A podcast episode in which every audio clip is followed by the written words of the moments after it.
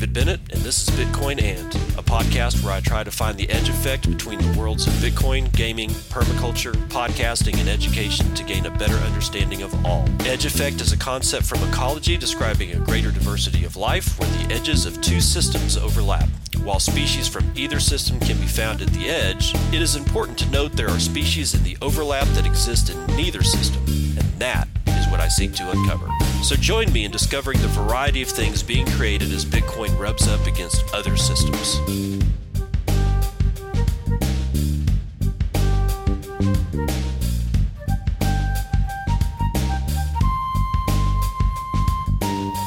Good morning. It's 9:07 a.m. Central Standard Time.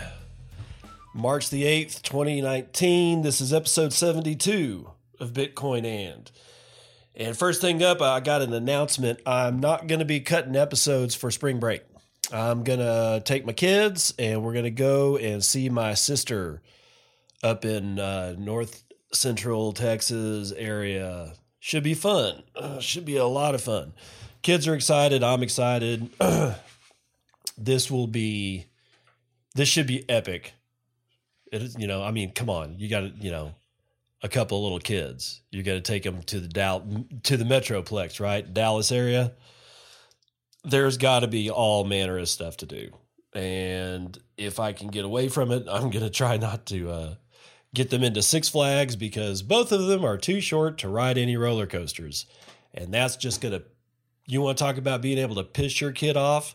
Take them to an amusement park and they can't ride half of the rides. That is a good way to have a bad freaking day. All right. So, um, starting on March the 11th, I'm going to rerun the first, not the first five shows, uh, starting with, I believe it's going to be episode, what ended up being episode three, because there was a, a couple of test episodes and I didn't really get locked into doing anything until I think the the third one. So it's going to be it's going to be titled episode 1 because that's when I really uh, kind of decided on a name and stuff like that. In either event, um, these are the earliest episodes that I did. So they're cut in a car.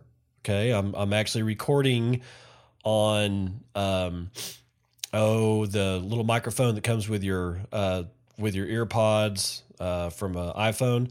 It's not terrible, but there is road noise. I do run over a couple of you know uh, things in the road so that you'll you'll hear a couple of bumps and stuff like that. But m- more importantly, is the content of the show is gr- uh, of those shows are greatly different than what I've been doing lately. I want to get back to that, but you know, it, this is an organic process. I'm going to let it be organic on how this how this show develops. I don't know where it's going to go, and I kind of like that. I think most, you know, a lot of people would be like going, yeah, you don't really want to do that, but dude, it's it's the way I work. I've been, you know, everything that I've done is always about the adventure and see, you know, sort of see what comes next. Not that that makes me happy all the time. Uh, some of those adventures suck mightily. In either event, you're going to get more uh, more permaculture stuff out of this. Um, there's a show where I talk you know, a lot about a plant called comfrey. Um, if you're interested in, you know, plants and stuff like that, you're going to get some. I'm going to, there's another show where I talk about how to use bamboo uh, as a quick uh, sunscreen for areas in your yard. Uh, there's a one where I talk about 3D modeling. There's another I talk about uh, Ultima Online and how it's if you've ever if i mean that was i mean we're talking a video game on uh, you know mmos that are like from back in the freaking day. I'm talking like i think that thing was released in the late 90s and i played it pretty much con, you know consistently for about four years. And um, one of the things that happened was the economy got crushed. I mean damn near from the outset. And um, know all these episodes i kind of try to tie you know something about about it back to uh, bitcoin. In some cases it's you know it's done okay. In other cases it's not done well at all. But like i said man this is an organic process to figure out where this show is going to go. And i'm just I just don't feel like directing traffic on that is the best best idea. I want to let this thing just kind of naturally figure itself out because you can do that. For those of you who are stuck in the rut of you have to have your mitts on everything and control the living shit out of everything, that's for some people and it works well. Eh, you know what? I'm going to be honest with myself. It, it doesn't it doesn't really work well for me because you just suck all the life out of shit, right? Any in either event. So from uh, starting Monday the 11th through uh, uh, Friday the 15th, uh, you'll get uh, Twitter notifications. Uh, so like, okay, if you listen to this one, when a new show pops up, you're it would it's only going to come up through Twitter. It's not going to repopulate itself in my um, in my podcast list. So if you're using like something like Overcast or something like that, it's not going to pop up as a new show. Um, I just, you know, I just didn't. I don't know. I just feel like it's better to point people back to the show, uh, to the original show that's already uploaded instead of you know like re-uploading it as another show and and taking up the uh, the band not the bandwidth but you know memory space. I just eh, yeah yeah. I, I I know memory is cheap but I just want to do it this way. In either event uh, for those of you who don't know how to get a hold of me on Twitter for some reason it's at B E N N D 77 and I've got it I've got um my uh, I've got a whole bunch of tweets scheduled to come out pretty much every three hours starting at 6 a.m. It will have a link to that day's show. All right, so getting into today's show, uh, let's get into the morning roundup. How's that? And if I can find where my space was to start, here we go. So, yeah, today's show is brought to you by Ripple the bank we never knew we didn't need. I just love the way that rolls off the tongue. And that is given to us by at GB Pine Cone with a K, K O N E. And uh, yeah, XRP, the bank we never knew we didn't need. I love that. I love that as a tagline. I love it. Absolutely awesome, dude, because it speaks so much truth. Um, Honey Miner. Uh, the only reason I'm going to bring this up is because whoever is handling the Honey Miner um, Twitter account and their social media is freaking brilliant. Uh, and it's not just it's clearly it's, it, it may be the same person, but kudos also has to go to whoever's doing the art that is being tweeted out because um, it's it's it's astounding. They've they've announced uh, Honey Miner is available now for Mac. Okay, so in um, in doing that, when they released this, they've released a picture, and they've also, in case you haven't seen it, they've also changed their uh, uh, their Twitter their Twitter avatar to this bear with glasses wearing a black turtleneck a la um, Steve Jobs.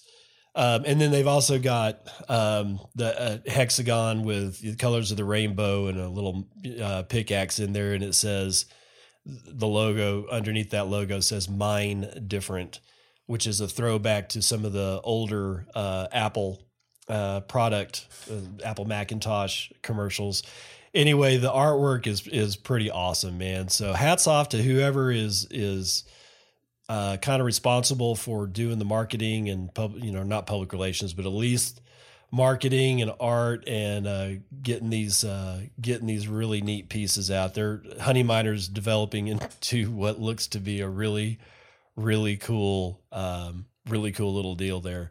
All right, getting on up. Uh, we've got a guy named Jesic uh, Alexander at SASA Jesic, J E S I C, all one word.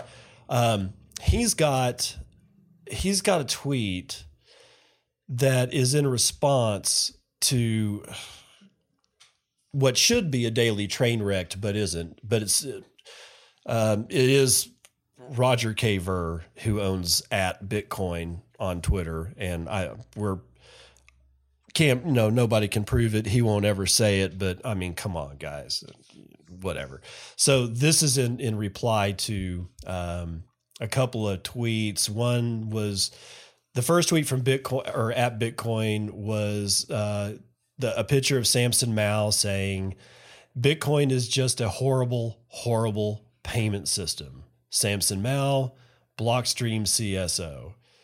And Bitcoin at Bitcoin says, yes, he actually said this. And if he believes this, why are they building Lightning Network on top of Bitcoin? Jesic Alexander comes back and says, because Lightning Network is a perfect payment system for Bitcoin. Fast, invoice based, millions transactions per second. What is your question?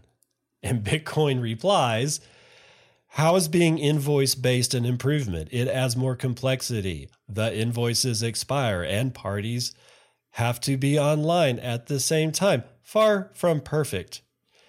And then Jesic posts this most amazing video where he's on his phone and he's got Lightning Network up, and it's it's an app that he wrote.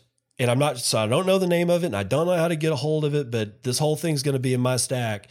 But he essentially creates a Lightning invoice on his phone and then sends it to a printer, very much like Azteco, where you're. It's essentially at this point he's turned this invoice into a voucher. where with the QR code on it, and you could just give it to somebody, and, and they can scan the damn the damn invoice, and the the the invoice at that point the invoice doesn't really expire because the whole invoice is written on paper and hasn't been active on the Lightning Network and won't be active on the Lightning Network until this invoice is actually pushed to the actual Lightning Network itself. It looks to me that Jesic has built something that will, you know, basically make the invoice, but it doesn't go live until you give somebody this printed slip of paper, they scan the QR code into their phone and then do whatever they're going to do on the Lightning Network with it, which basically, and he's got the, uh, he, uh, on that tweet that he sends to at, at Bitcoin, uh, it just says, watch video and learn. I reached out to Jesic um, on Twitter and asked uh, if there was any other information about this this app and exactly what it's doing, like a write up or anything like that. And he basically just said that I made a test application myself. I use a Chinese Bluetooth printer, uh, mini POS, and the Eclair wallet. I really wish Jesic would write up a you know I mean, not that I'm sure Jessica's busy, but a write up on exactly how this works, exactly what it's doing, because when we infer what we think is going on without somebody actually telling us what's going on, um, you know, things, yeah, it, it, it can get messy. So, Jessica, if, if you do happen to be listening to this podcast, please, please do us all a favor and write this thing up. Give us more information about this because this just looks freaking cool. Uh, again, all of these things that I'm covering in my in the podcast today are going to be in my curated Twitter timeline. A link to that is in the show notes, uh, as always. So if you want to go look at this video, it's gonna be in uh, in in my curated Twitter timeline, and you won't have to scroll through it very far to get to get to it. But look for at S A S A J E S I C. That is to be for Jesic Alexander. Next up, uh, invoiceless uh, lightning payments with Sphinx, and this is kind of attaching to the whole um, that whole app Bitcoin uh, thing that I was just talking about, where it was like in, invoices that expire. This was yet another reply to at Bitcoin's ludicrous piles of BS that they're always putting out. This is uh this is written by uh, Matoshi. Uh, yeah, Matoshi is going to be at M A T T O S H I N. uh, on Lightning. Uh, invoiceless Lightning payments with Sphinx. So this is kind of going on, uh, extending a little bit more about the idiocy of the bit of the at Bitcoin tweet, talking about Lightning uh, invoices and how cumbersome and and experiential they are. And what? Okay, so this is invoiceless Lightning payments with Sphinx. In the unending deluge of innovation on the various Lightning Network implementations, another hugely significant step towards a streamlined payments infrastructure has been made. That is the release of Sphinx. For a system that's often attacked for being vaporware, things seem to be going pretty well on the Lightning Network front. From software solutions like BTC Pay Server and OpenNode facilitating merchant adoption to end user wallets like Wallet of Satoshi or Zap, the second layer ecosystem is slowly but surely establishing itself. As you may know, Lightning payments function differently from their base layer progenitors. While all you need for an on chain transfer is the requisite amount of funds and the desired address to send them to, Lightning payments require that the receiver generate a single use invoice, which the sender uses. Oh, then uses to move their Satoshis. This can be somewhat cumbersome. With the implementation of Sphinx, however, the reliance of invoices could very well come to an end at Roast Beef, CTO of Lightning Labs, added the commit to GitHub that would grant individuals the ability to send spontaneous payments directly to each other, removing the invoicing step from the equation. Quote, in this commit, we add new features to lncli send payment and the RPC, the ability to send a payment to a destination without first needing to have an invoice. This allows users to start exploring a new set of use cases that benefits from this type of spontaneous payment.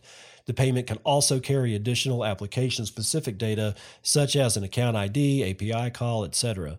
Though still in a work of progress, the new feature is fully operational and can be used by parties today. Quote, this is only a draft implementation, and while it works today on mainnet out of the box if both sides are upgraded, much of this will likely change. Notably, the modifications in the link are very hacky and will likely be refactored in preparation of AMP and the like. As upgrades go, Sphinx is undoubtedly an important addition to the code. Such integrations are crucial to rendering Lightning even more flexible and opening the door to a wider assortment of use cases. And that's going to do it for that. Uh, getting on up into the stack, we've got a story from Bitcoin Magazine about the whole neutrino thing. But this is a little different because uh, Colin Harper at A S L L A Y H O D L I N G has written this article on March the 6th entitled Coinbase Purchased Neutrino for $13 million Acquisition Contract Shows. Cryptocurrency exchange Coinbase purchased controversial Italian software service provider Neutrino for $13.5 million, a copy of legal documents dated February the 15th, 2019, and shared with Bitcoin Magazine reveals. The hard numbers of the acquisition were previously unknown. The document leak comes after a week of turbulent developments following the February 19th acquisition. Community members, namely Block Digest podcast member Janine, began to raise ethical concerns stemming from the company's shared past with Hacking Team, an Italian man in the middle software provider whose malware and spyware has been linked to human rights and privacy abuses around the globe. And this is me talking. Let's just go ahead and add downright journalist murder.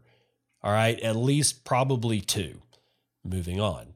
This revelation invoked strong reactions among some community members, eventually manifest, manifesting in the hashtag delete Coinbase movement.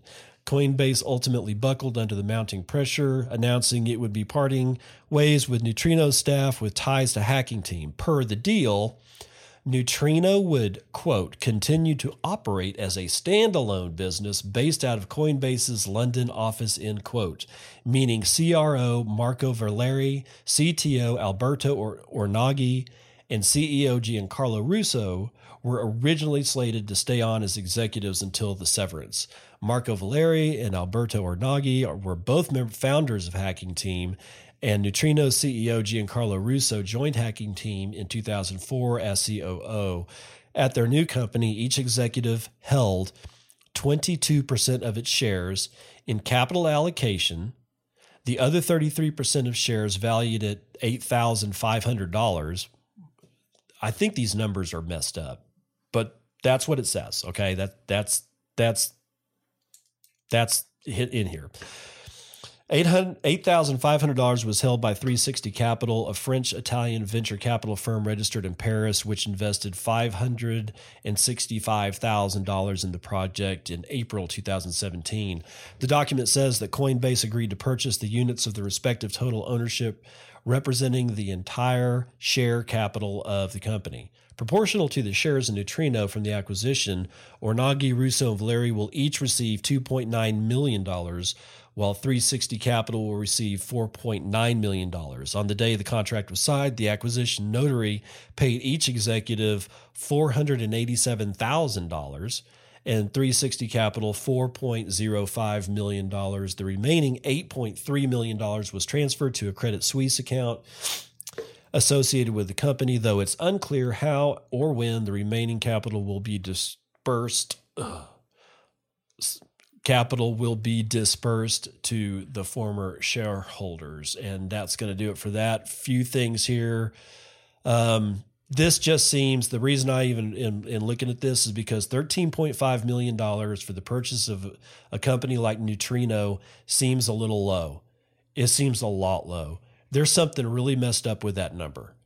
$13.5 million for somebody who's been working with the Saudi prince and and other governments. I don't know. I it's not that I don't buy it, but it just that number seems sick and twisted for some reason. I mean, you would just think I, I haven't seen numbers that low since like mid 90s, like late 90s. Now, I, clearly I know it happens, but generally speaking in the tech sector, $13.5 million for something like this. I don't know, man. It just seems like it would have been like $130 million or $1.3 billion or, you know, something like a number that we're actually used to. All right. Now, the second thing about this is the fact that it looks like um, Neutrino is going to continue to operate as a standalone business based out of Coinbase's London office. Why the hell? I mean, what, you know, what that doesn't do us any good. The fact that it's going to be a standalone, you might as well just go ahead and take it in house. And I would imagine that that's what they were originally planning on doing. So, I mean, the, the cutting loose of the executives, which we'll get into in a second, is one thing.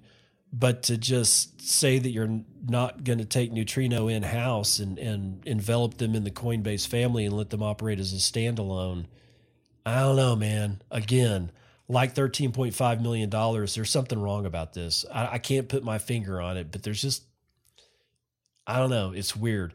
Now, getting on to the executives. Anybody who believes that these three gentlemen are going to cut ties with Coinbase, Neutrino, uh, you're fooling yourself. They're going to have their hooks into this. They're going to have their hooks in it. They're going to have their hooks in it. They're going to have their hooks in it. It doesn't matter what Brian Armstrong of Coinbase says. It doesn't matter what load of BS we've been fed. These gentlemen are not going to walk away from this. And even as Janine says, did they give up their shares? Because they clearly own the majority the the majority shares of Neutrino. That's very that's fairly clear in the documentation that was provided to Colin Harper. Unless Colin got it wrong. I mean, you never know. It's possible. Colin's last I heard is a human being. But if if all these sources are to be believed, how exactly are they gonna skedaddle when they hold when they're all three represent the majority of the shares? Uh, I think Coinbase is at this point. I think Coinbase is um, acting like they. I don't know, acting like they either just love being in a, in in a whole shitmire or they don't know that what they're doing causes them to be in said shitmire. In either event, that's going to do it for that. Let's get on up in the stack. We've got an article about Tippin.me from Bitcoin Magazine by uh, Jesse Willms. Uh, yeah, Jesse Willms. You can find her at W I L L M S underscore on Twitter. And Bitcoin Magazine, like I said, has this as of March 6. Tippin.me takes off at lightning speed with more than 14,000 new users. As the new Lightning Network protocol continues to take the crypto Twitterverse by storm, it's taking at least one new app with it. As the tipping and micropayment app Tippin.me catches on like wildfire, founder Sergio Abril told Bitcoin Magazine he is overwhelmed by the interest and support he is receiving from around the world. Struck by the potential success of the new Lightning Network protocol, Abril created Tippin.me about three months ago as a way to enable Lightning micropayments without a user having to set up an LN node. Abril told us he is getting more than 200 new users a day, 14,100 new users as of March 6, 2019. The goal of Tippin.me is to make the Lightning Network easier to use by giving users a simple, custodial web wallet to receive and manage small amounts of Bitcoin for tips and micropayments. To use it on Twitter, users need only download an application extension to Chrome or Firefox, register, and sign in with their Twitter account. From there, they can share a QR code with fellow Tippin.me users to receive tips throughout the Lightning Network. Quote, I realized that micropayments would be huge with Lightning Network, but there were still some obstacles that made tipping hard. You needed to be online to get a tip you needed to generate an invoice every time. It needed to be easier, it needed to be way simpler, and it's certainly something more appealing. and that's how Tippin started, Abril told Bitcoin Magazine. Since its launch, Tippin.me has sent out 16,500 tips and generated one, I'm sorry, 195,000 invoices. Abril told us that when Twitter CEO Jack Dorsey tweeted about Tippin.me recently, 35,000 people visited his site in one day. Holy smokes, man. to set up tippin.me, you can use the extensions on Google Chrome or Firefox. Some users have installed the Chrome version in Brave, and that seems to work as well. And this is me talking now. I, as a user of Brave, not bat. I, I no, no bat, bad bat. I do use Brave. The browser works well don't give a shit about the whole bat thing. But as a user of Brave, I can concur and and uh, confirm that the tippin.me button uh, in installation on Chrome works just as well in the Brave browser as it does native in Chrome. So if you guys, any of you guys that use Brave, um, you can have the button. One thing that it doesn't work on is TweetDeck. I really wish TweetDeck would, you know, it would. There's there would be a way to get that button into TweetDeck. That way, I wouldn't have to go over to a native uh, Twitter page to be able to use uh, the the button. So that's the one place that it doesn't work is on TweetDeck, but that's not Chrome or Brave's issue. When, continuing on, when you sign up, oh, sorry you will also need to install a mobile Lightning wallet such as Eclair wallet for Androids or the Blue wallet for iOS and Android from the app or Play stores. When you sign up at tippin.me, a small web custodial wallet is created there linked to your Twitter username. With the browser extension installed, a Lightning icon will show up in your tweets along the bottom, appearing after the reply, retweet, like, and message symbols when the lightning icon is clicked, a QR code will appear and you can scan it with your new Bitcoin wallet. The process of retrieving a proper QR code for that user is handled automatically by the extension itself. Cashing out tips is done from the tippin.me dashboard. As the Bitcoin space weathers another storm, security is again top of mind. We asked Amber D. Scott, CEO of Outlier Canada, whether she would feel comfortable with the Tippin.me wallet. The risk, as I see it, isn't because the Tippin.me wallet requires certain information to be revealed publicly. It's in part due to the custodial nature of the tool, and in part due to its novelty. Tippin.me is still in beta mode, so there are some risks to users as the system has not yet been battle tested and there is greater chance of bugs end quote. Abril told bitcoin magazine that the amounts involved are small so this takes some pressure off but he is still very mindful of security concern abril said quote i decided to show a disclaimer at the sign up screen on Tippin since day one to make sure that nobody was holding a big amount. I know that this sign could hold people back, but Tippin was just a side project, a fun experiment, and I didn't want people to risk too much. The truth is that anything could happen, but as long as you don't keep your Bitcoins in there and do cash outs regularly, you'll be okay. Also, let's not forget that we are talking about small tips, usually just cents. Asked if the recent bear market had shaken his faith in Bitcoin, Abril said, quote, despite the current market situation, I think that nothing has changed. Bitcoin is the natural evolution of money and it will happen sooner or later. It'll keep on growing no matter what. But we need to make it easier to use if we want to speed up the process. We need to simplify everything to push adoption a lot. And that's why I decided to build Tippin.me. It's a fun way to play with Lightning, said Coin Center Communications Director Neeraj Agrawal. I am butchering that gentleman's last name and I do apologize. Quote, small applications like these are good for onboarding. It got me to finally install a mobile Lightning wallet. Asked about the timeline for taking Tippin.me, Tippin.me out of beta, Abril noted, quote, I have I hope to have a viable gold product within weeks. The truth is, that the Lightning Network is still in beta as well, and that's one reason I decided to hold on and stay in this phase. If Lightning Network can fail, so can Tippin, which is built on top of Lightning Network. So I didn't want to risk. Luckily, Lightning Network is maturing very fast, and the system I'm building is really solid already, so things could change soon. And that's going to do it for Jessie Willms' uh, article at Bitcoin Magazine. Again, you can get to her at W I L L M S underscore on Twitter. Moving up the stack, got a bit of old news, but it was news to me. Um, now I'd heard the rumors. I had heard the rumors a couple of days ago, but this is the first thing I've actually seen written about it. And this is from uh, the Block Crypto. You can get to them at the Block underscore underscore. Quadriga CX founder implicated as being Mike XBT. All right, so this one again, this is uh, yesterday as of yesterday by the blockcrypto.com. Um, Quadriga CX co-founder Michael Patryn allegedly traded large positions on BitMEX. So what's going on here? Okay, let's just jump into this one. Uh, I can't give at- correct attribution because it's just by the block, so I don't know who wrote it.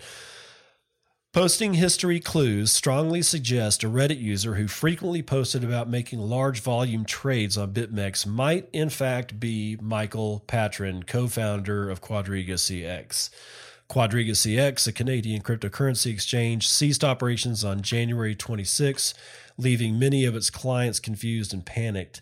Seven weeks prior, the firm's CEO and co founder Gerald Cotten suddenly passed away. Quadriga CX filled an application for creditor protection in the Nova Scotia Supreme Court on February the 8th, citing issues with locating very significant cryptocurrency reserves held in cold wallets. Patryn appears to have repeatedly posted on Reddit going by the username MikeXBT. In Mike XBT's last public comment posted a month ago, he seemed to confirm that he is a shareholder in Quadriga CX. He said, We were invited. It was not mandatory. Most shareholders did not attend. In another comment posted in February, Mike XBT responded to another user calling him Mr. Patryn. In April 2014, Mike XBT was also directly linked to Michael Patryn as one of the candidates running for a slot on the Bitcoin Alliance board. Francis Pouliot posted his information on a public forum in 2014, including his handle Mike XBT. Globe and Mail published a story last week asserting that Michael Patryn's real name was Omar, sorry, Dhanani and that he was a quote convicted felon who served time in the United States for his role in an online identity theft ring. Oh, God, in 2014, when Dhanani was 20 years old, he was arrested by the United States Secret Service for operating an anonymous quote electronic money laundering service. Jesus. God dang. U.S. court records indicated that Donnie or Don, Dhanani was an alias of Omar Patryn. He was sentenced to 18 months in federal prison and released in May 2017. According to Patryn, he had split with Quadriga CX in 2016 after having a fight with Cotten about taking the company public. So the BitMEX positions, the connection between Mike XBT and Michael Patryn could potentially be problematic because the account often posted about taking unusually large positions on BitMEX. Some internet comment commenters commentators went as far as to accuse Patryn of using some of the Quadriga CX's funds to trade. In one comment, in one of the comments posted on r slash Bitcoin markets in April 2018, user Mike XBT said, closed my $7 million long position here from 6,580 at an average of 6,840, a gain of approximately 4%, plus earned a bit in maker fees and perpetual fundings. In September 2018, Mike XBT posted about taking positions as high as $8 million. Quote, long $8 million at 6,646, 1x leverage. Why the hell would you put that? Whatever. Uh, soft soft stops at 5%. I allowed part of my hedge short to expire during the September settlement on MEX, planning to reopen in $500,000 chunks as the price increases. Mike's, Mike XBT didn't take long positions exclusively, though. He took plenty of short positions, such as this one from April 2018. Added $1 million to my $2 million short at 8,722. Current positions, $3 million at 8,895. I'm still expecting some substantial downward movement, but we'll consider this trade lost if we break the $9,400 range with conviction. A Twitter account, I am Nomad, also posted what seems to be a list of positions taken by a user Patryn on BitMEX. Evidence clearly or certainly points to Patryn having taken some lar- taken some large positions on BitMEX, but what's still not clear is exactly how he funded his multi-million dollar trades. I I could guess. I guess we all could though. Um, okay, this is the last thing in the stack. This is uh, from the Daily Beast, and this is different. Um, I was looking at uh, at Zooko Z O O K O. I was looking at his Twitter feed because he was he was tweeting like he was tweeting the living shit out of his account yesterday, man. And turns to find out he was at a, a uh, uh, Carnivore Con. Um, and was listening to a young woman named Michaela Alexis, and he was just kind of like live tweeting, and I, I, just caught my attention. So I, I went and um, um, looked through the feed, and I, I was kind of just you know I was just kind of you know looking around and clicked a link, which led me to another link, which led me to what I'm about to cover. Um, so we got two degrees of separation and in that two degrees of separation, literally from Michaela Alexis at Carnivory Con, two clicks later, I get to thedailybeast.com and this ridiculous story. Why right wingers are going crazy about meat. Uh, okay, so it starts right off with this BS, right? Oh, wait a minute. It looks like they may it looks like they may have changed. I don't know. Hold on for a sec. I got to look at this. Well, well, well, well. Well, well, well. The Daily Beast made a major, major, major modification to this story, which I find really, really weird because now the headline says Carnivore conservatives. Why right wingers are going crazy about meat. Conservatives are panicked that liberals are going to take away their steaks after grabbing guns. The fear is pushing people to absurd lengths to prove how free they are. And the picture shows a nice, meaty looking T Bone wearing a Make America Great Again hat. This idiocy is brought to you by Kelly Weill, W I E, I'm sorry, W E I L L. Um, and it looks like it was, this was actually back. Wait a minute. They've got the date wrong too. Okay. So here's what's wrong. Here, here's what this is kind of, this is really interesting. I tweeted this story out yesterday when Zooko was doing his live tweeting from Carnivory Con, right? And I had the exact same um, when I tweeted it out, I tweeted it out with the um, with the URL for the story. The URL took me to a story yesterday that is different than the one today. It's still about the same shit, but let me let me just read you what I captured from the headline uh, from this, I guess, same story because now the date's wrong. Um, yeah. Okay. God, this is weird. Okay, look, I'm gonna try to try to do this because I'm just discovering this live. I'm discovering it live on air. All right. Yesterday, the headline looked like this.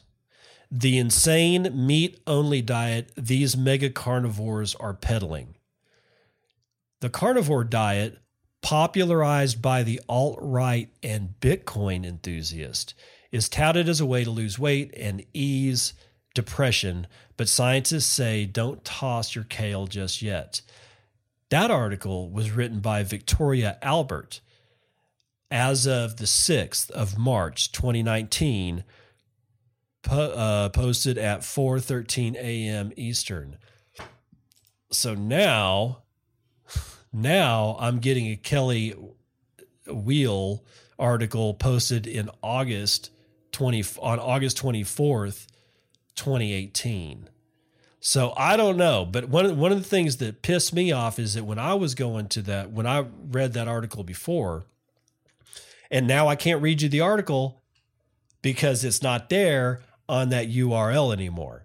And I don't want to break break stride and go try to research this any further, but it looks to me like the Daily Beast got a mouthful of probably from Bitcoiners who were saying why you know, why would you associate Bitcoin with the alt right? There are plenty, plenty of socialist, leftist, there are centrists, there's there are more people under the sun in Bitcoin than I can shake a stick at. And yet they tried to link Bitcoin with the alt right and link both of those with people who eat meat. I haven't read and given a shit about the Daily Beast in a long time, and now I now I remember freaking why because these meatheads, for some reason or another, thought it would be a really good idea to link meat with alt right. Now they're doing that anyway in this other hack job story. Um, they're really desperately trying to get people to be as unhealthy as fuck so that they can do whatever it is that they're going to do. I mean, as to is that going to happen? I don't know. But why in the hell? I mean, it's like if you don't want to eat meat, then don't eat it. I mean, I don't want to eat a vegan diet. So I don't. But you know what I don't do? I don't go up to a bunch of vegans and tell them, shove a steak in their face and tell them that their their wily ways are destroying the planet because we have to completely rip up our soil every damn year so that they can have their freaking witch food or whatever the hell that they're going to call it. I don't do that. I I don't think veganism is healthy. That's why I don't do it. I'm not in a position to prescribe shit to anybody else, and neither is Daily Beast. If Daily Beast doesn't want to eat meat, then stop having a barbecue at the end of the year or whatever it is that you guys do as a staff. I don't really give a shit. But this whole I do X, so therefore you must do X because reasons is is just is so old. It's been so hammered into the ground that I think all of us are just exhausted. And but one thing is for certain. The Daily Beast just got caught with their freaking pants down around their ankles, bent over looking for soap by changing this story at the URL to another story that took out the whole sentence popularized by the alt right and Bitcoin enthusiasts. So there you go yet more cowardice from the Daily Beast, their journalistic non integrity. My God Almighty. How long do we have to put up with this stuff? Anyway, that's going to do it for the morning roundup.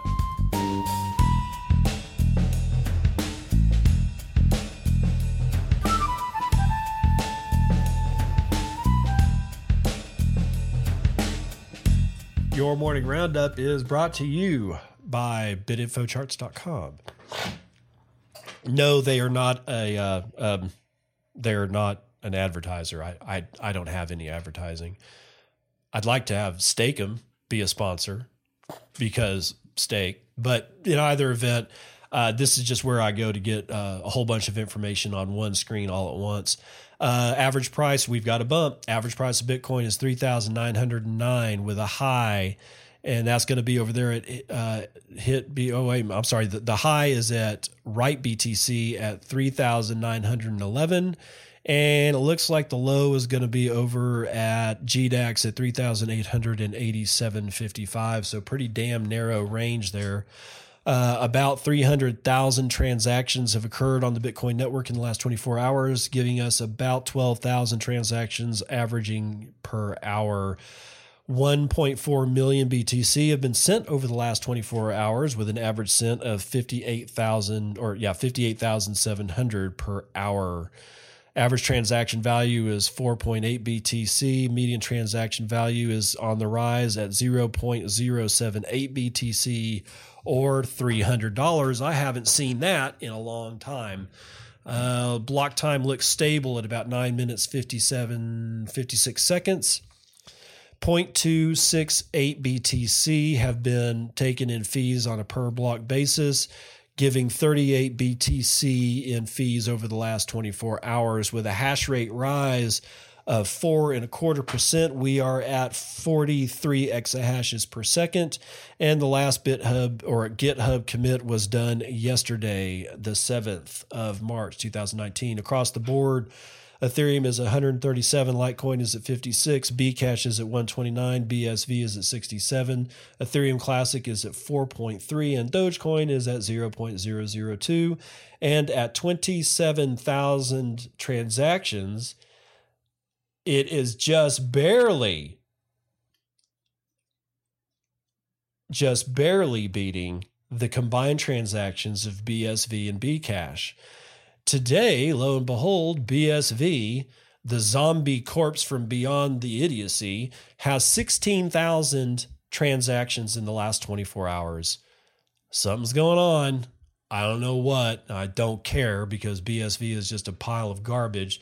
But I would imagine that it's probably them stuffing high definition movies into their blockchain so that they can come at us and say, look what how we can waste space. Anyway, that's going to do it for your vital statistics for the day.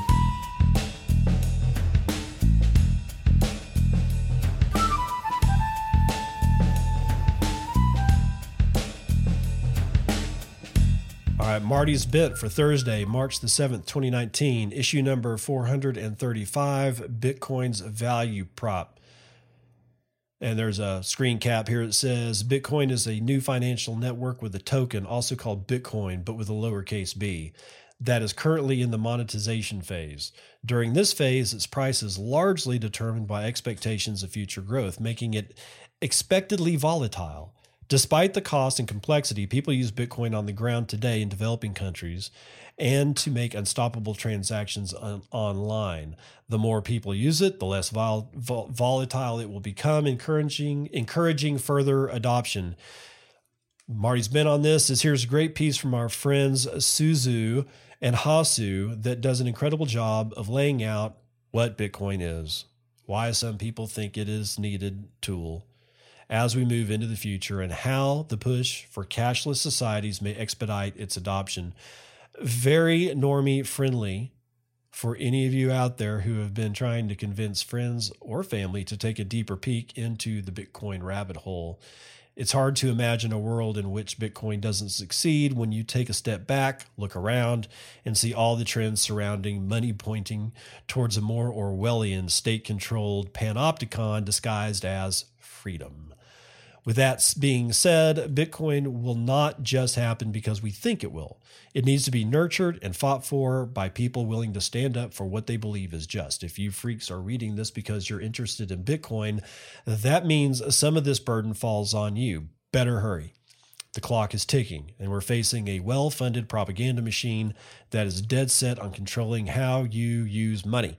The normalization of monetary slavery is well underway and then he he ends up or ends off with a pitch uh, a, ah, a screen cap of his tweet that says the normalization of NIRP, which I can only assume is uh, oh god uh, negative interest rate proposition.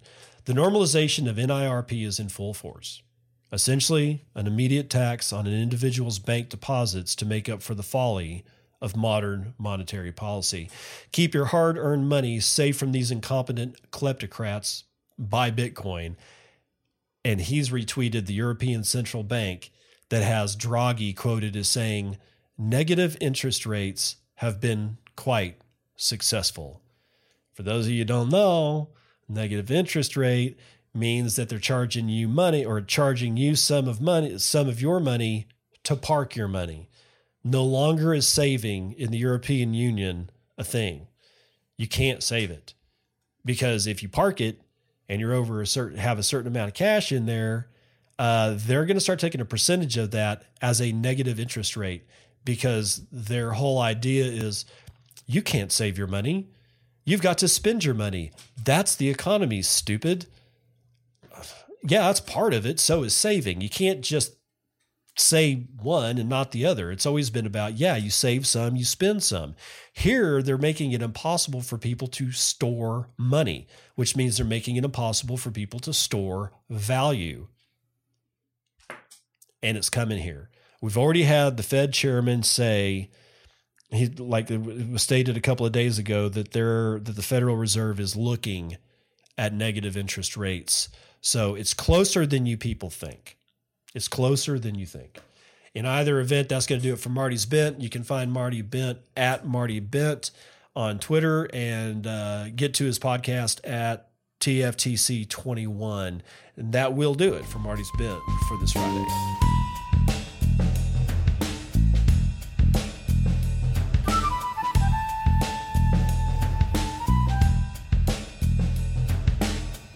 Okay, today I'm gonna. Uh, there's not gonna be any breaks between uh, Torchlight, D, uh, Daily Train Wrecked, and and Terrible Joke Corner. So I'm just gonna go up the stack.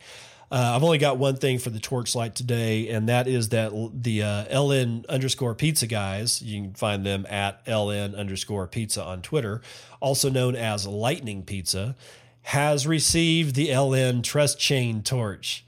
And they say to celebrate receiving the LN Trust Chain Torch, we're throwing another pizza party. 10% off Lightning Pizza today.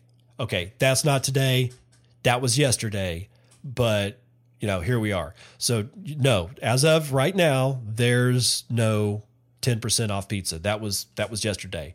But go visit Lightning Pizza at LN underscore pizza and see what they're doing. You can buy pizza with the Lightning Network. It's pretty damn cool. Anyway, they are holding, or as of yesterday, they were holding the LN Trust Chain. And before, I'll just give you a, a quick uh, recap of who held it before. LN Pizza got it from MIT Bitcoin Club, who got it from Leichman, who got it from Pieter Wuille, who got it from Slushpool, who got it from Israel and Bitcoin Embassy, who got it from Sam Abbasi, who got it from Ziya Sadr from Iran, who got it from Bitcoinach and I am so butchering the Welsh on that, but that's our good Welsh friend at B I T G E I N I O G. Shout out to you, brother. Love your Twitter feed. Actually, all you guys are cool as shit. Anyway, so the chain went from our Welsh friend all the way to Lightning Pizza via Iran and Israel over to the, oh my God, the Massachusetts Institute of Technology Bitcoin Club. Oh, you know that's that's a that's a big deal. That's that's a big deal. Uh, we are a student group dedicated to supporting Bitcoin and blockchain education at MIT. 2019 MIT Bitcoin Expo from uh, March the 9th through the 10th. So that's oh that's over this that's this weekend. Cambridge, Massachusetts. Jesus. Yeah, the lightning torch basically unzipped its fly drug out its wang, and took a giant piss all over every border, starting from the United States over to the UK. Uh, not starting well, I mean, it started in Norway with with Hodlonaut, clearly, but still, it's just taking a piss over all all of our borders that we think are so important. And here, here's the here's the fun thing for all you cats that are like going, no, we need the borders, we need the borders. I'm not advocating for illegal immigration. All right. I'm not advocating for that. What I'm saying is that the borders don't matter anymore. And what is going to keep people put is going to be the ability for them to work for somebody who has money that needs something done that lives in another country instead of depending on like if I live in Venezuela and I depend on employment somewhere where I'm physically located because that's for many reasons, but another basically another reason being that um, I get I get paid in cash from that person. If I'm able to give them a lightning invoice over the over the Venezuelan border, I can employ anybody in Venezuela if I have a job for them. The border doesn't matter. So they don't need to come to the United States to be part of the United States economy. They can stay at home with their family. And and consequently, and for the same reason, I as an American don't need to go over to Japan to work for a Japanese company. Now, right now I do, but that's quickly that's quickly going away. Eh, that's all going away. All right, so at this point, it, if anybody, instead of using the energy to fight for border control, what we should probably be shoving our energy into is Bitcoin and the ability to pay people across borders so that the borders don't matter, not as a wall to keep people in their places, but as something we look at going, hell, we never even needed them before. And I have no desire to cross that border because I don't need to. My family's here. My culture is here. The things that I love is here. Everything that I know is here. I don't need to go somewhere else. You know, that's what that's what I'm saying. That's what I mean by by borders really don't matter anymore. And they're going to become less and less important as we move forward because I'm sorry, but you got Iran passing a torch to Israel, which then got back to uh, to MIT, which is now at a place that will buy you pizza for Lightning Network invoices. I mean, how amazing is that, right? All right, that that's going to do it for Torchlight. Next up is going to be your daily train wrecked. Oh my god, and it's brought to you today by Roger Caver. Wherein Roger says Coinbase has done more to drive cryptocurrency adoption than just about any other company. We should be grateful despite a few poor decisions along the way. Don't delete Coinbase.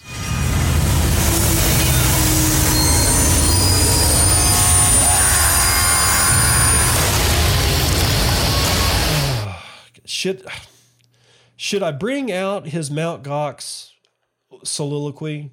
because that was just a that was a hell of a hell of an acting job because he looked I really bought his acting job that he was being forced to read from a prepared statement to a government to make sure that that government knew that everything was okay. And if I have some time and uh, before I get into editing, I'll I'll see if I can't get that done. I'm Roger Ver, longtime Bitcoin advocate and investor. Today I'm at the Mt. Gox World Headquarters in Tokyo, Japan.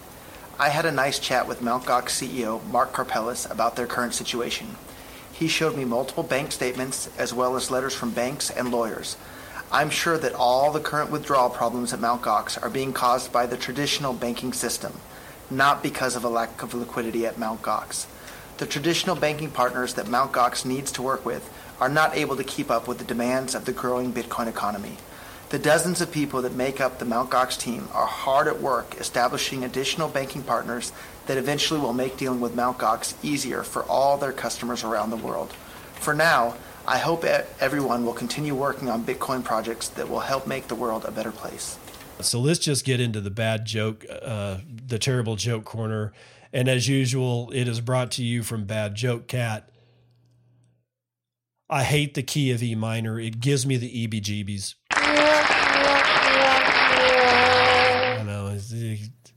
Two things about that. Kind of got to be a musician. Kind of got to be reading it, you know, because it's, oh, ah, well, whatever. That's your terrible joke.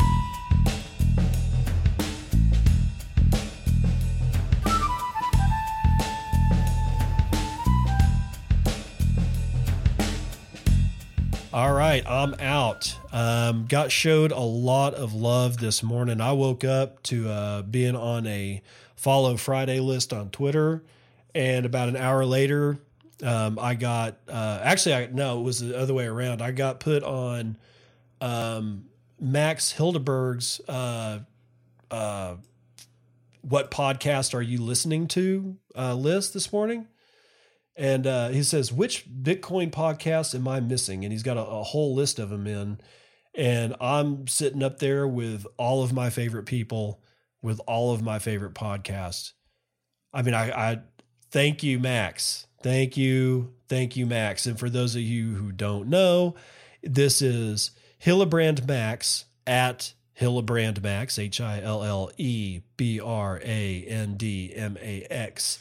And he is on the World Crypto Net at World Crypto Net as one of the major podcasters of that organization. And I can't thank him enough for giving me a shout out. And then an hour later, I get put on a Follow Friday list, and my notifications have been just blowing up blowing up, man. Anyway, so I got shown a lot of love, which is a great way to wake up on a Friday before the spring break, where I get to hang out with my kids and my sister for uh, for four or five days.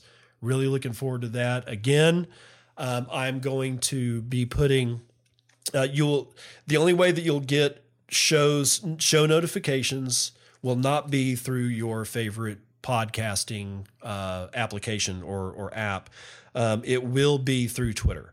Um, I will have I have them all lined up. There's like uh, there will be I think seven tweets a day throughout the day at three hour intervals, um, starting on Monday the 11th, and each one of those will have a link to the show that I'm talking about that day, so that you'll still be able to listen to the show.